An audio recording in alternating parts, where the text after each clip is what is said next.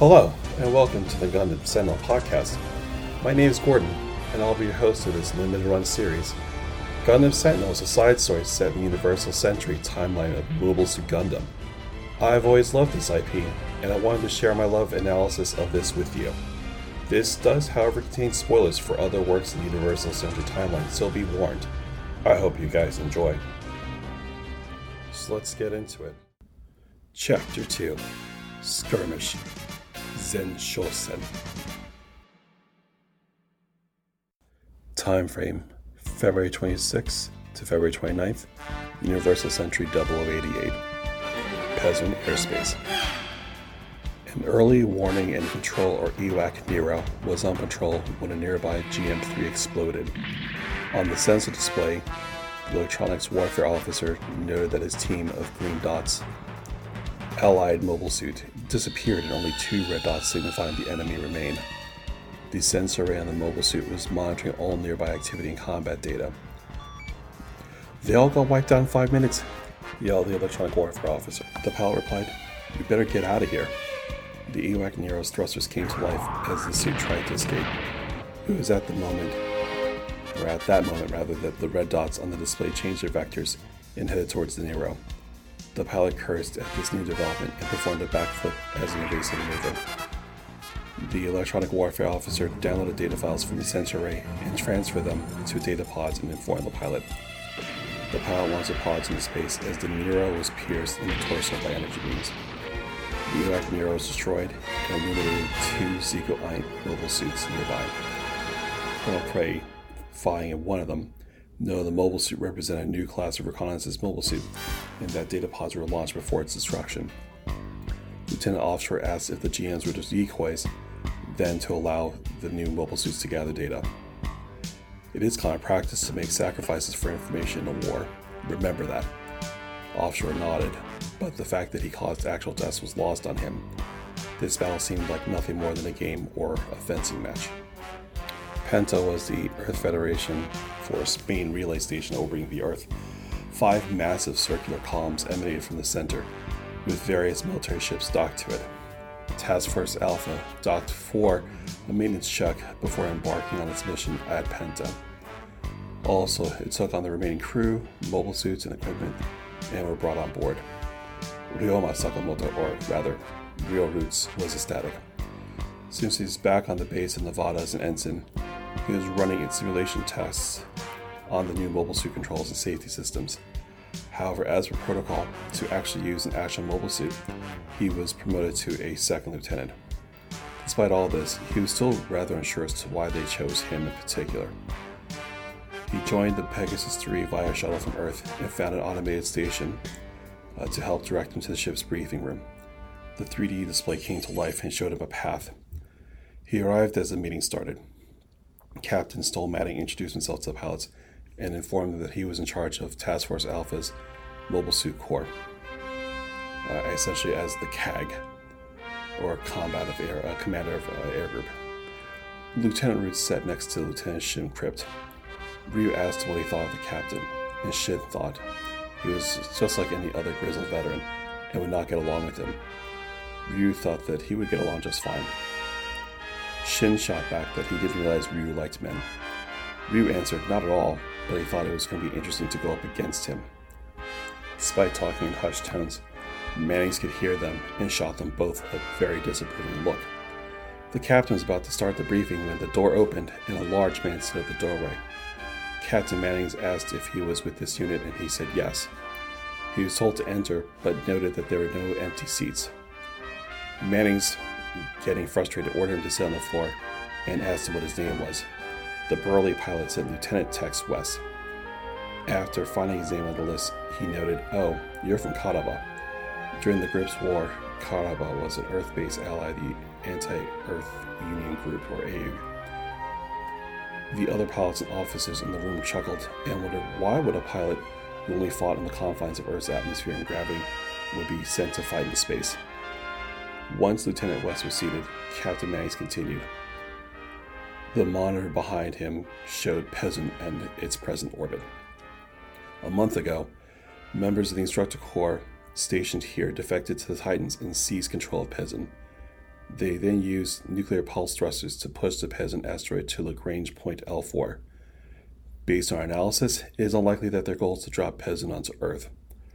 Their objectives are unknown as of now, however we do expect them to take up position against the Federation A V E. The image on the monitor changed. A week ago, the one hundred twenty-seven combat unit stationed at Site two was sent to Pezzin for a reconnaissance mission. This is the information we gathered before they were wiped out. Unfortunately, we were able only to retrieve one data pod. The pilots, especially Roots, Watts in shock as a larger patrol unit of six units were destroyed by two instructor corps mobile suits in less than five minutes. You all should know that our opponents were responsible for the development of the combat data of the I M P C, or Integrated Maneuver Propulsion Controls. Their I M P C capabilities are far superior to what we currently have on hand. Our only chance of success lies with the latest combat data brought back by members of the instructor corps that have returned to Earth, said Mannings. So I guess that means we'll only live a little bit longer than the G M team, Roots jokingly whispered.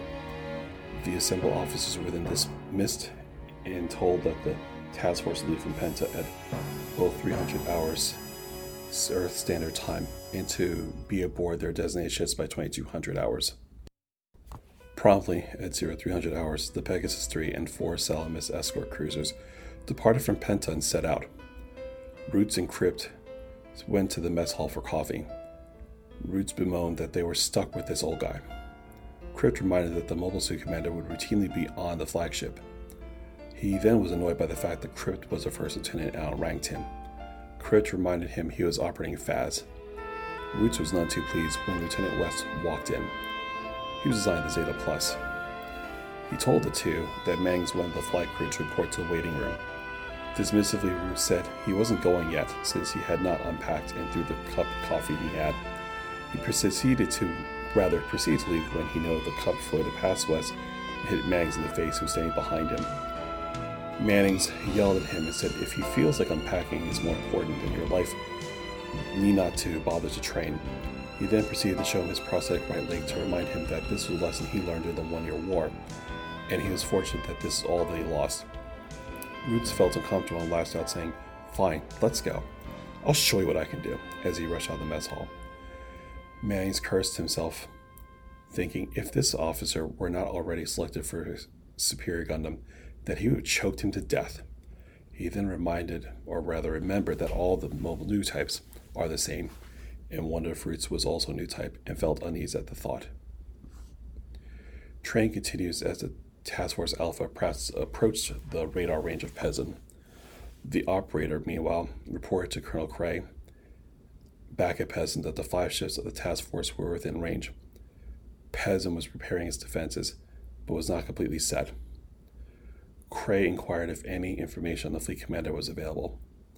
The operator said he would try to find out, but since their data link with Federation servers were cut, it likely would be outdated. They had no data on the flagship or type of mobile suits that they had. They both felt it was a, likely a feint or ploy led by a rookie captain. Brave Cod was present as well and ordered Lieutenant Offshore and his team to delay the enemy's approach to allow them to prepare their defenses further. Pezzin's maintenance crew prepared the Zekoi for a long-range assault, or Type two class. Once ready, Joff Offshore ordered the first assault team to move out. Once en route, Cod ordered to delay the Federation ships and find out the capabilities, but not to overdo it. Offshore smiled as he readied himself. Shin Crypt was lying in his bunk when he received the message from the intercom to report to the mobile suit deck. He wasn't fond of the call as it went off at an ungodly hour. He removed himself from the restraints on the bed and changed his flight suit and headed to the pilot waiting room on the mobile suit deck. When he got there, he saw Mannings there and looked quite serious. He told Lieutenant Crypt to get ready for battle. Mannings told him the situation and informed them that the Pezzin launched mobile suits would likely would not reach them due to lack of enough fuel at this range, and would likely launch a long-range attack via weapons. Since ships like cannons or missiles would be ineffective at this range, Mannings wanted Lieutenant Crypt to launch his F A S with others wingmen in F A Ss to counter with long-range beam weapons. He then headed towards the F A S and then closed the cockpit. The linear seat with its three hundred sixty degree panoramic monitor came to life. In a window on the monitor, Crypt saw Lieutenant John Grissom on the screen. He inquired if he was okay and where was Aldrin.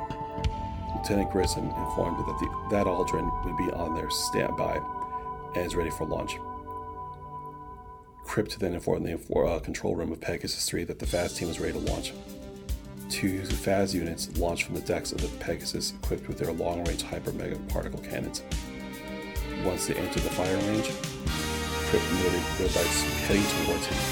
He ordered his wingman to pull back, breaking radio sounds. He then looked to see where they were being fired upon and found four targets within fire range. Crypt fired his cannon and ordered Grissom to also fire with slight adjustments to the initial firing solution. His beam attacks was a ferocious blue beam that fired out into the coldness of space and lasted for three full seconds. Crypt cursed, realizing the shot missed his intended target. The two units started a rotational basis of firing as the hyper mega cannon took a long time to recharge between firing. Joff Offshore was startled at how close the blue beams were to his mobile suit. He asked his wingman whether the beams were from the moon guns or the cruisers. He then realized the adjustments being made in the firing pattern did not likely seem to be from a ship, but rather either a very large mobile armor or a mobile suit also equipped with long-range weapons. The Zeku-Eins and F A S teams took shots at each other repeatedly, but neither were able to hit their opponent. Crypt realized he was out of ammo. Aldrin reported also having no more energy for his cannon. They debated about having Grissom also launch when his sensor detected that the opposing forces were retreating and decided against launching the backup F A S. At the same time, Offshore received encrypted missiles saying that the garden has been decorated. Offshore was satisfied that he had been able to slow down the approach of the enemy Federation ships and returned to Pezzin.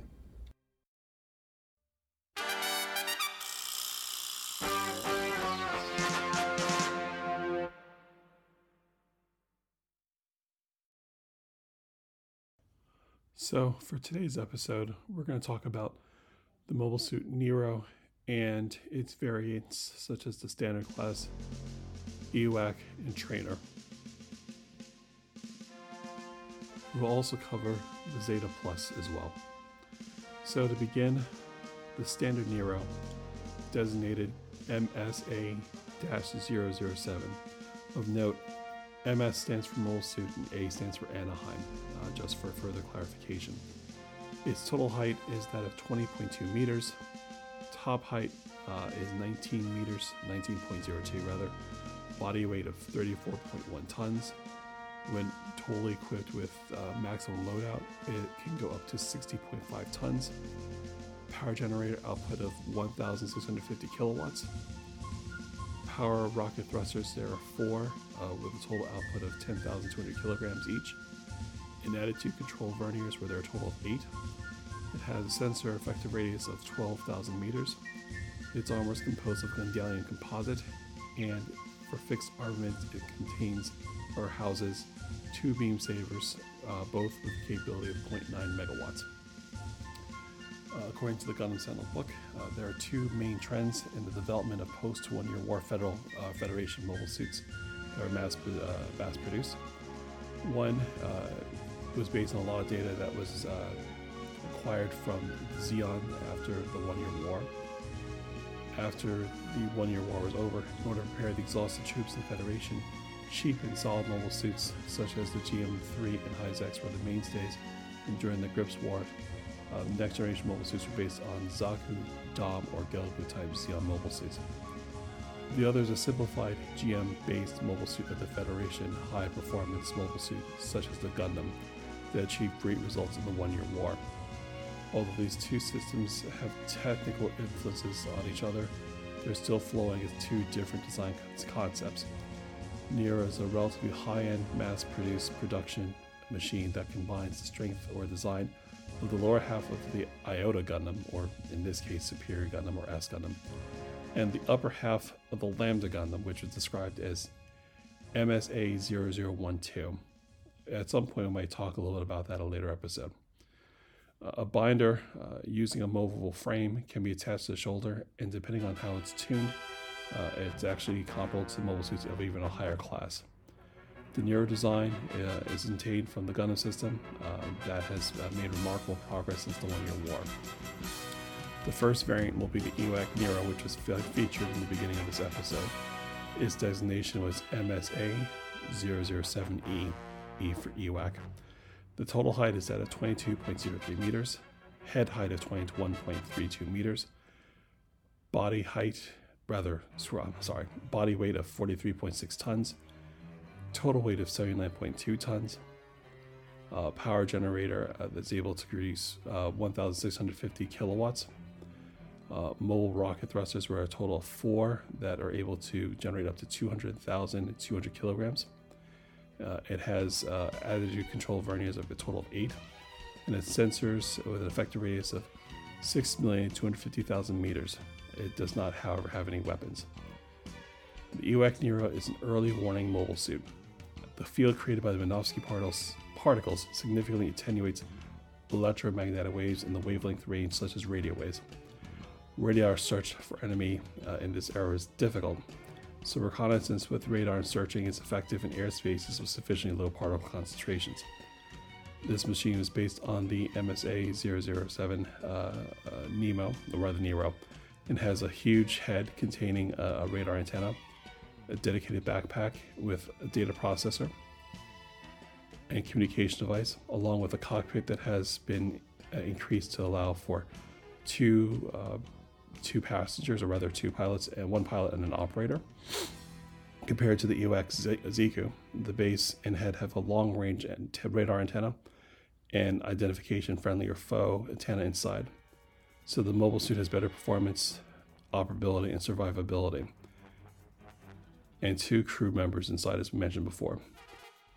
All this information that's obtained uh, is digitally processed, and the laser and radar radio signals are used for combat information on the mothership C I C, so the operator can uh, concentrate on guarding duties without being distracted. The operation time is very long, and an additional propellant tank can be added. The E WAC aircraft is trim- transmitted in real time to one of its components of the E WAC system set under the mothership C I C. Furthermore, wireless communication, when it's not possible, uh, and the true value is demonstrated by systematically operating in cooperation with C I C and other mobile suits. In other cases, uh, it can record information in the data pod and back, shoot out, and can collect it later. It also has a remotely piloted vehicle, or R P V, and a camera mounted to a retractable cable for further reconnaissance capability. And lastly, the Nero trainer uh, is designated M S A zero zero seven T. Its overall height is twenty point eight eight meters, head height of nineteen point zero two meters, body weight is thirty-eight point two tons, but can be maxed out at sixty-one point seven tons, has a power generator output of one thousand six hundred fifty kilowatts. Mobile thrusters, there are four ten thousand two hundred kilograms and an additional uh, four on a binder, which have six thousand four hundred kilograms per rocket thruster. It has a total of eight attitude control verniers, an effective sensor radius of twelve thousand meters. Its armor is composed of Gundalian composite. And for fixed armaments, it has uh, sixty millimeter Vulcans, where there are two mounted on either side of the head, and two standard uh, beam sabers. It also can be equipped with a beam rifle. The Nero Trainer was developed as a training machine for tactical command groups and mobile suit squadron commanders because of the need for heterogeneous combat training. The Nero is a mass-produced machine that applies the design of the Iota, or Superior Gundam, Uh, but is light in its weight for its output and has good maneuverability. It also has relatively high performance among mass-produced machines. A binder was applied to the shoulder for aiding and tra- training purposes.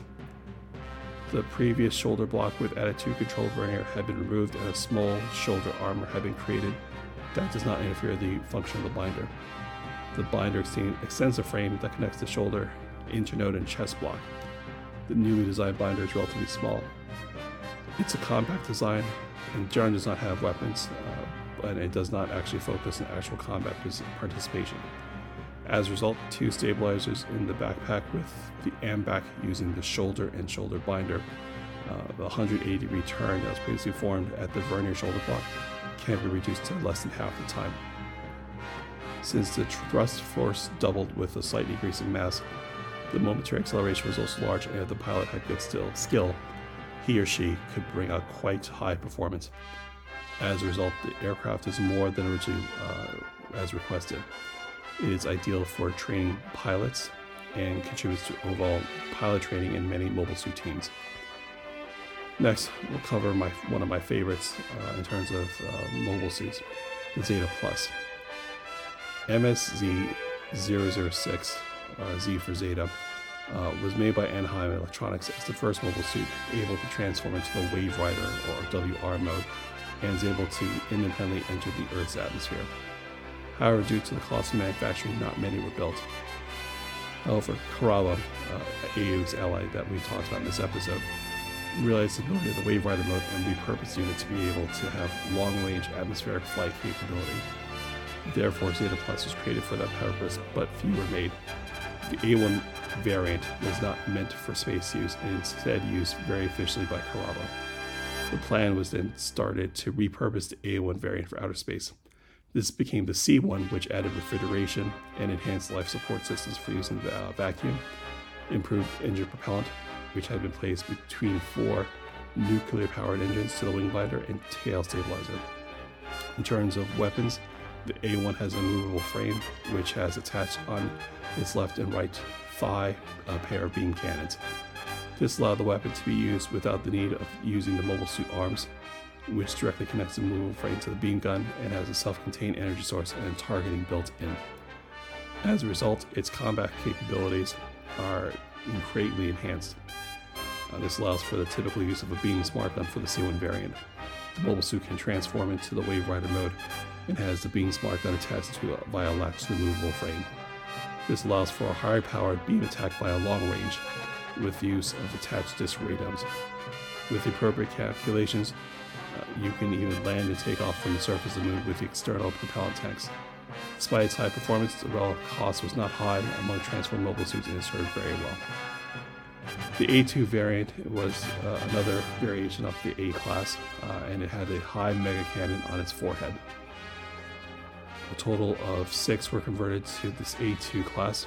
However, uh, only a total of three were actually made, and the rest were then disassembled for parts and replacements, and had a very limited short run. Just as an aside, the Zeta Plus uh, will be a mobile suit that you'll see in later properties um, that actually were animated, such as Gundam Unicorn. Now for this episode's deep dive or analysis, we're going to talk a little bit about callbacks to the Apollo mission in Gundam. Um, this is a little bit thin uh, as compared to some previous episodes we've done, like uh, when we talked about the Shinsengumi, or the origin of Alice's and how it relates to uh, Gundam Sentinel. However, it does appear that Gundam seems to have a strong fixation on the moon. It is featured in so many parts of the franchise, both for Universal Century and the alternate universe. Uh, Von Braun City is the first and largest city on the moon in the Universal Century.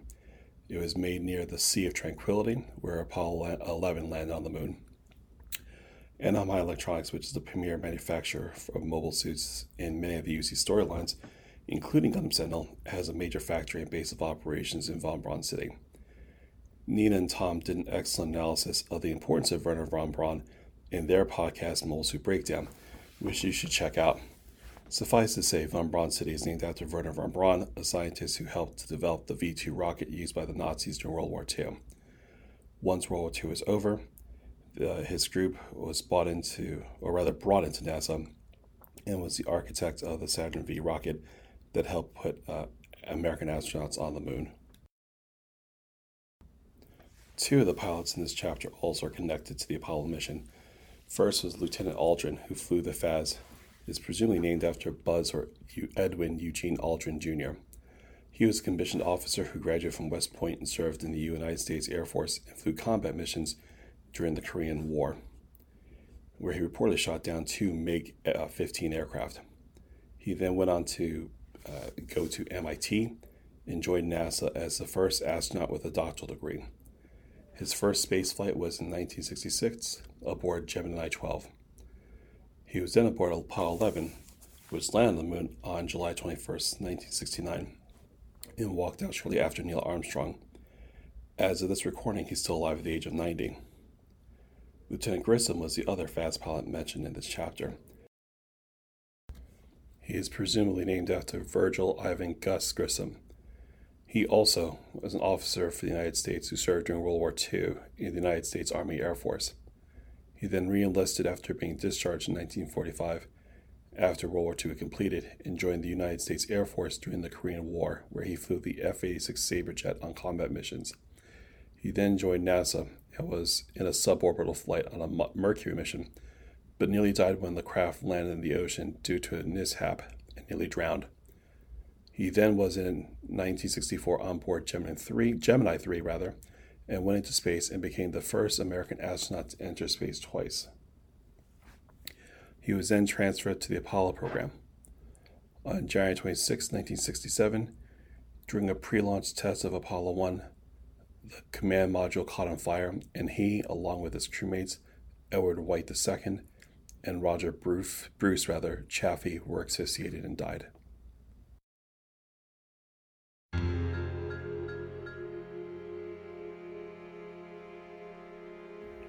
Next episode, Chapter three, Sally Forth as Gundam. Peasant forces prepared the Devil's Garden for the Federation fleet. Task Force Alpha's cruisers come under fire. Things become more desperate for the task force when their commander decides to launch the FAS team, Zeta Plus, as well as S Gundam herself. Be sure to check out the Twitter page at Gundam Sentinel two, Instagram at Gundam Sentinel Podcast, or on Facebook at https www.facebook.com slash groups slash Gundam Sentinel Podcast. If you like what you hear, please rate and give a review on whatever means you listen to this podcast, and tell your Gundam loving otaku friend to check it out. Until next time.